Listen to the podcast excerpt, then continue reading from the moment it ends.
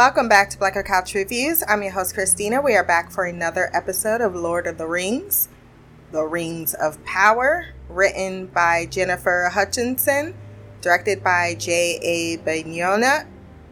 Is it Bayona? I think I got that correct. Uh, this is the second of the two part premiere, Adrift, that debuted September the 1st of 2022. I am a few episodes behind, but fear not, I shall eventually catch up. I really enjoyed this episode. I gave it an 8.7 out of 10. I am loving the visualization. They definitely put a lot of money in the cinematography, and it shows and it's beautiful. And I continue to lap it up because I'm all about the visual porn and they are serving that up very well.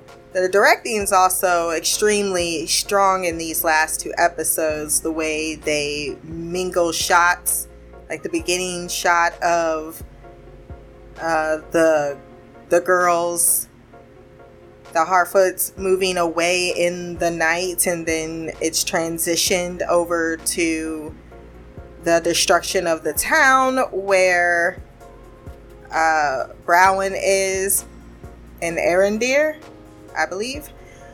I'm gonna have to find names for them. Eventually, I will find them, but everybody has a lot of syllables in their name that is very hard to to recall. I'm pretty sure I'll be an expert. Who who who am I lying to? By the end of the season, but I will do I will do my best. Has this been renewed for a second season yet? I would think so. Uh, but I did hear that the critic reviews are put on pause. But I am I'm not clear if we've gotten the go ahead for a second season. So fingers crossed because this is a this is a huge commitment and I can understand you know, seeing how it actually pans all the way through. We are going to go storyline by storyline instead of scene by scene because that keeps things a lot more collected and organized in my mind. We're going to go with Galadriel first because while things happen, it didn't really happen. We spent most of the episode on the water, but for I think that's rather ambitious that a lot of these things were happening on the open sea and they had to film it as such. Even though I did chuckle, I don't care if you're an elf or not, nobody just goes swimming in the ocean. Baby shark, do do do do do do, baby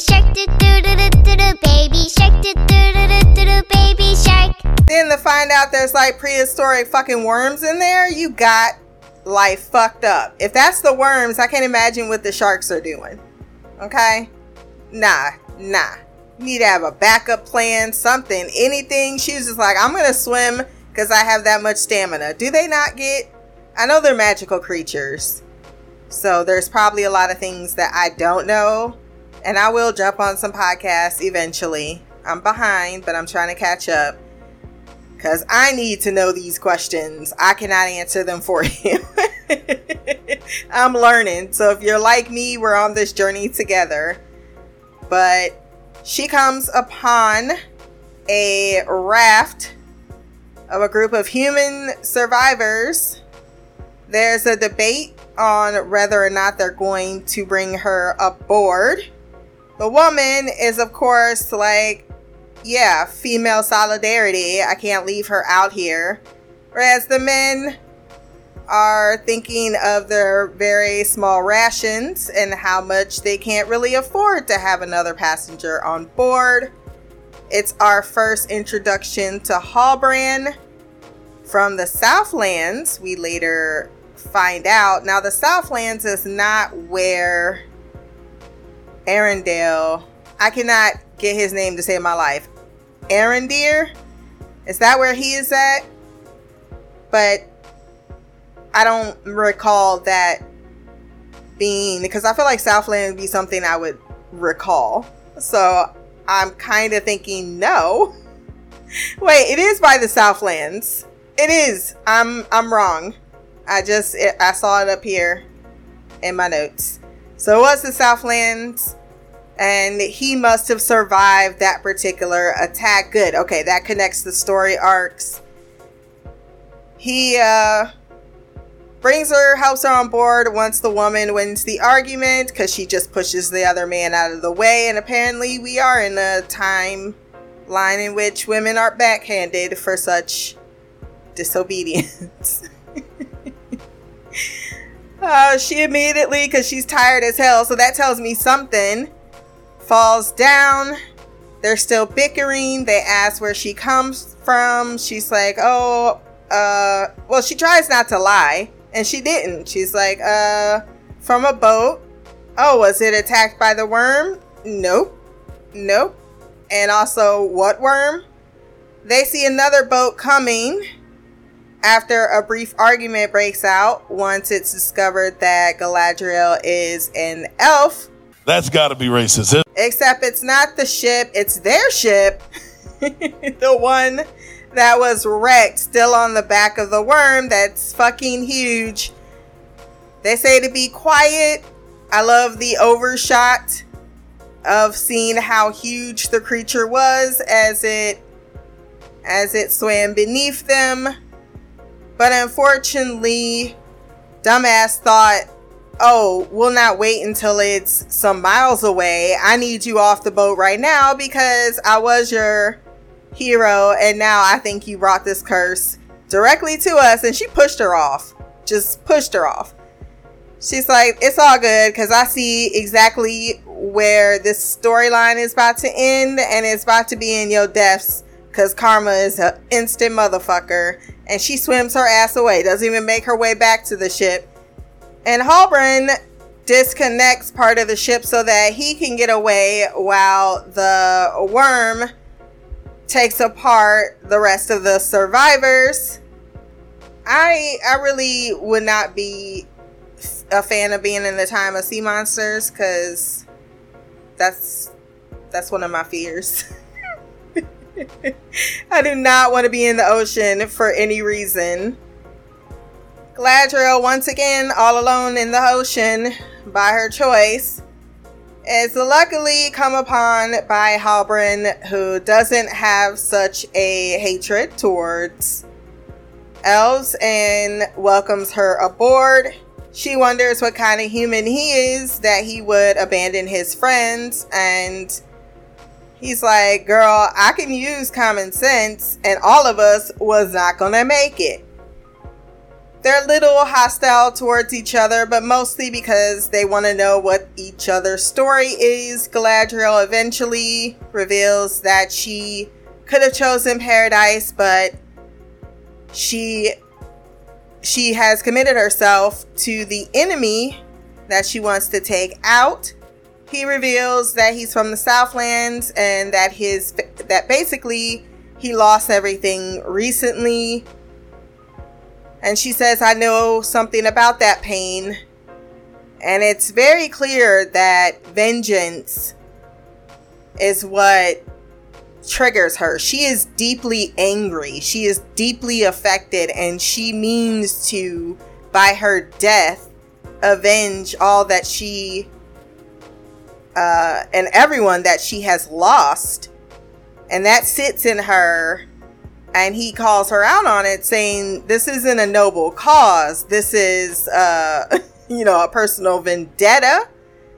And she doesn't not acknowledge that but she also wants to know about where he comes from if his king may assist to stamp out this type of uh, threat because she mentions or he mentions that orcs attacked this is exactly the kind of news that convinces her in that moment. Oh, I knew it. I don't know what that means around his neck pouch. I'm guessing it's important.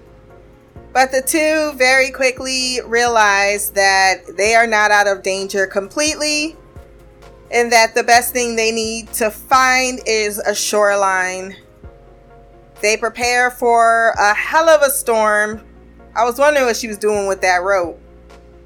And considering how small that raft was, it is a mercy that they even survived the storm that they go into.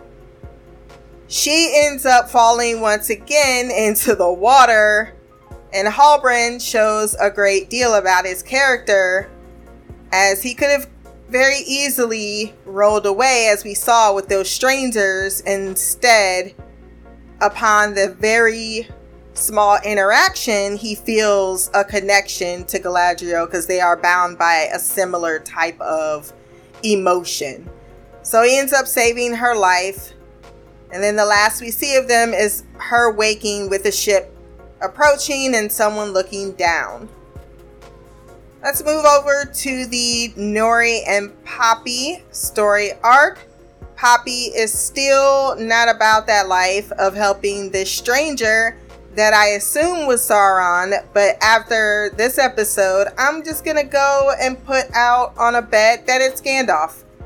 The hair, the way he's in the gray type of cloak, him speaking to the fireflies. We saw Gandalf capture in in Lord of the Rings a bug and whisper to it the way it controls the trees Whereas Sauron chopped the trees down, he feels like an ally and not a villain. Now, of course, they could always change this up on us, but I do feel that whatever is happening right now with the villain, it's already in motion. Someone's controlling the orcs, and if he just fell out of the sky where it can't be him, but he could be someone that is brought into the world to help defeat this evil, but he is unfortunately amongst the Harfoots who cannot understand him, and I'm pretty sure humans wouldn't either. Nori and Poppy take him in a wheelbarrow away after uh what's his name? I always forget uh the black dude's name. but he's talking to the village gossips. And he's basically telling them, And you need to mind your damn business, bitch! Sadik, that's his name. It was giving he was giving them all types of stank face. I was laughing and laughing. Uh so they steal the lanterns, they get him to a place to to hide Poppy wants to know why why she's doing this. There could be very serious consequences for her actions. But she feels in this moment as if this is something she was meant to do. Out of all the places he came here, she's a little bored. I think she's searching for adventure. She would like adventure to happen, and now that it has landed in her lap, she feels as if this is fated However, I don't think she's thinking too hard on the consequences, but she's just a sweet, helping, loving person. It feels like the Harfoots are rather, you know, simple people, so to speak. The next morning, she goes to bring him some food. He uses his magic to uh, get some wind blowing and some trees giving her the evil glare. But she's like, You remember me from last night? I love the close up of the eyes because he is finding that recognition and then he backs off. She said, If you don't hurt me, then I will help you. How about that?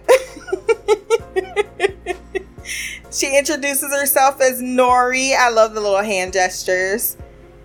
He cannot tell anyone who his name is because he cannot use uh, real words. English, motherfucker, do you speak it? He's trying to stick figure this shit. Then she teaches him how to eat the snails by taking the snail out, and that was so disgusting. But he said, fuck that, I'm gonna eat the whole damn thing, shell and all. That is fucking disgusting. Back in the village, uh, they need help assisting with the tent Nori's father goes to assist I uh, love the back and forth as uh, it almost seems in that moment of him insisting, like, this is who I am, but it looks like he was drawing a constellation this entire time. Uh, that's when her father's foot unfortunately twists. Poppy comes and finds her, lets her know what happened. Uh, she then feels a whole bunch of guilt, like I should have been here to help they were looking for Nori, but she disappears as she has a tendency to do, is my guess. The parents are lenient on her, father saying, This isn't your fault, but you're here now.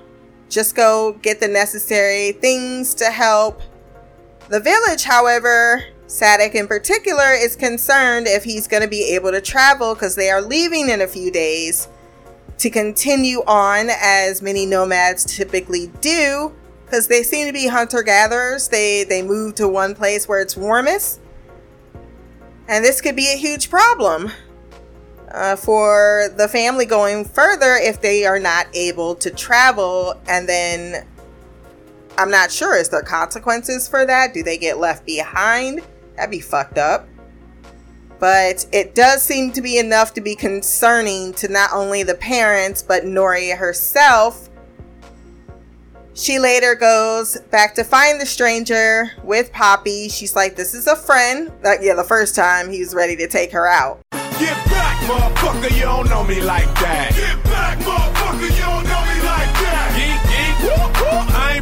Nori tearfully explains that she wanted to help, but now her father is jacked up and she can't help him he uh, is fascinated by the fireflies in their lamps and they respond by breaking free. He's able to use the fireflies and speak to them because he can speak the the the language of nature.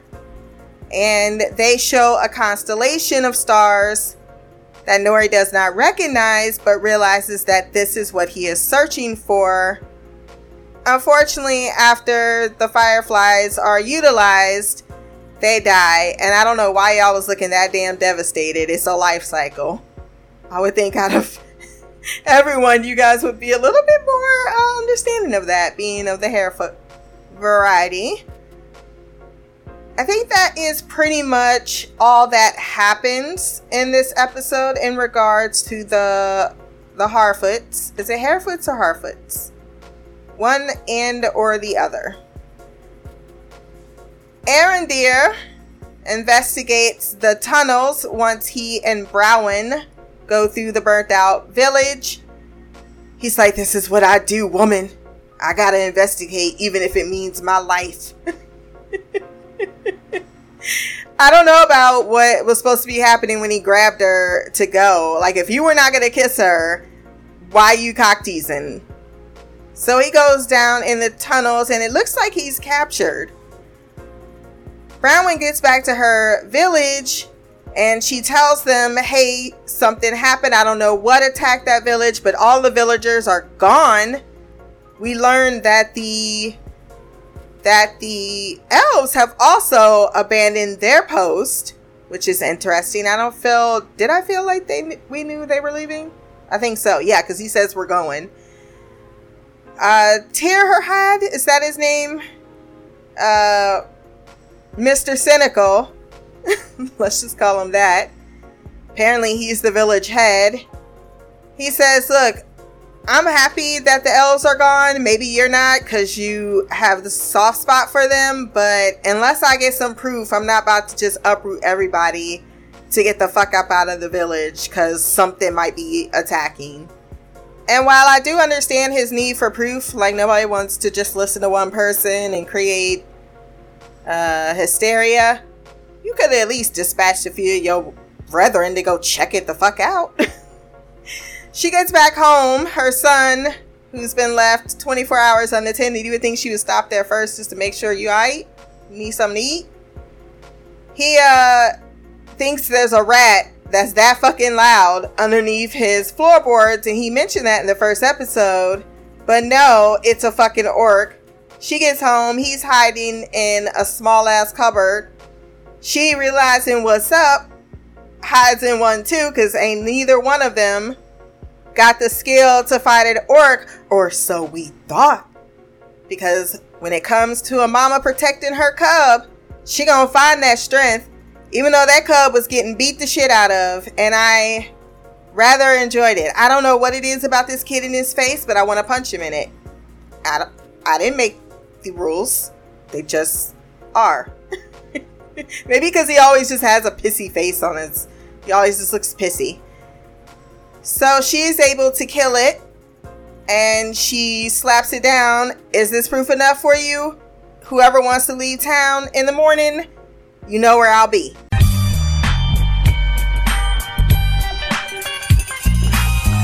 Lastly, let's talk about Elrond and oh man, Celebrimbor. Why? Why? Why? Smithy C. That's gonna be his new name. They travel to Gilgalad. Gilgalad. Gilgalad. they are. Well, he is reminiscing about how he's accomplished so much, but not nearly enough, and now plans to build a new forge that looks very much like the one that Sauron was hanging out at. And I think that's where this is where the rings are constructed, right? I remember that much. I think I got that right. So, wow, didn't know that the elves created it. Or maybe they mentioned it in the original series and that part didn't ever stick to me.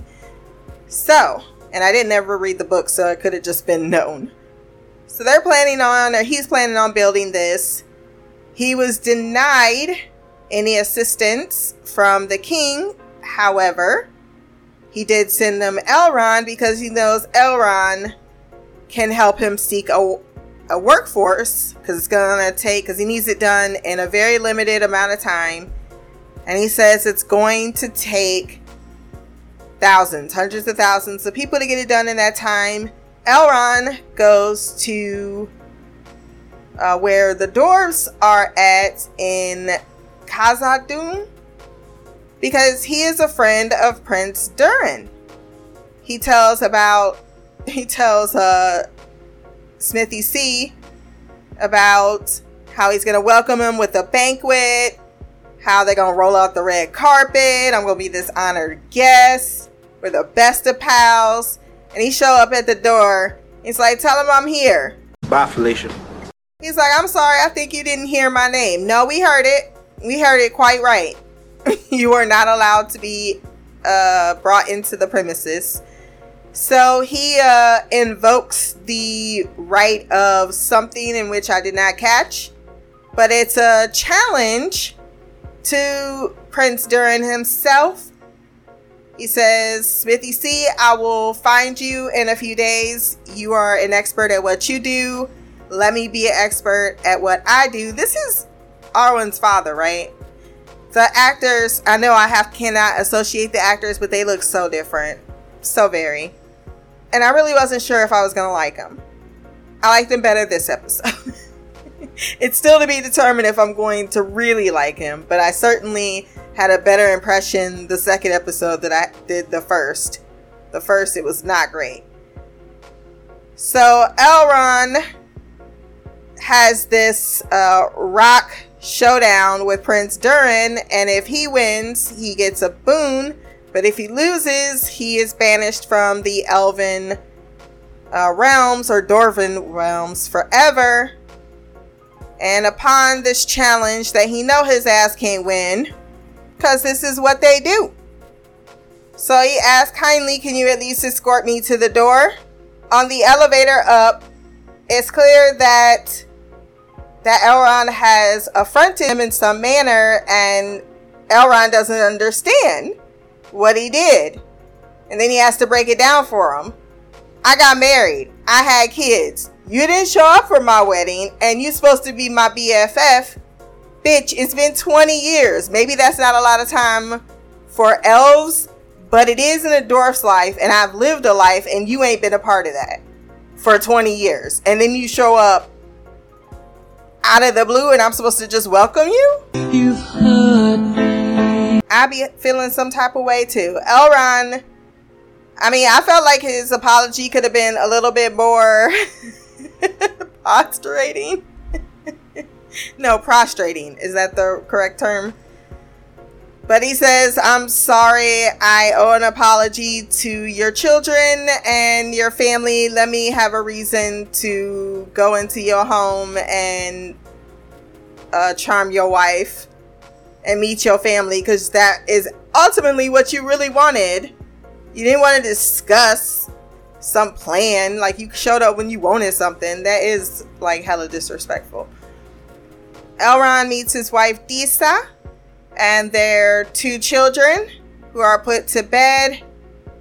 She invites him to dinner over her husband's uh, objection. She even hugged him, warmed, uh, you know, gave him a warm welcome. He sees that his friend Durin did plant the seeds from the gardens that apparently are part of the elf culture. Everyone laughed at Durin, saying nothing will grow in the darkness, but he says something about love. It's very flowery. The two men basically are told by Disa to squash their bullshit because they clearly love each other. You hurt him. He's sorry. Let's put it past us. Also, what you need. it's like, let me hear this proposal to see if it's good enough to bring it to my father. And he does bring it to his father, which we see at the end. However, his father is suspicious that Elrond has showed up because he suspects something of what the dwarves are doing. But Durin says not only is he my friend, but he doesn't suspect anything. But his father retorts that maybe he does now. But uh, we don't know what they are talking about as they open a chest and all we see is a bright light. So, what are they up to? I don't know. Disa talks about how she sings to the rocks to know which rocks to to do this, that, and the other and not fuck with, which means I'm gonna have to hear a song at some point. Gee, thanks as stated, a really good episode, and I am intrigued to see the next one. If you want to send feedback on our next episode, blackercouch at gmail.com, or you can leave a comment below on this podcast. My social media will be there as well. Remember to like, share, and subscribe. Until the next time, peace, hair grease, and blacker magic.